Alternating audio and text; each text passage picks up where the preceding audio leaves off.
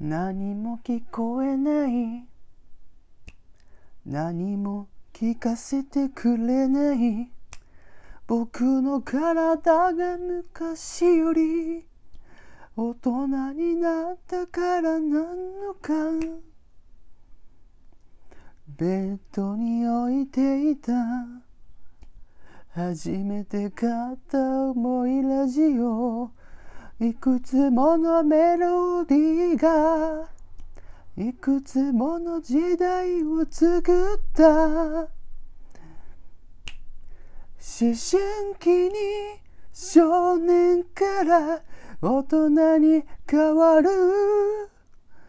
道を探していた。汚れもないままに飾られた。行き場のない押し寄せる営みに本当の幸せ教えてよ。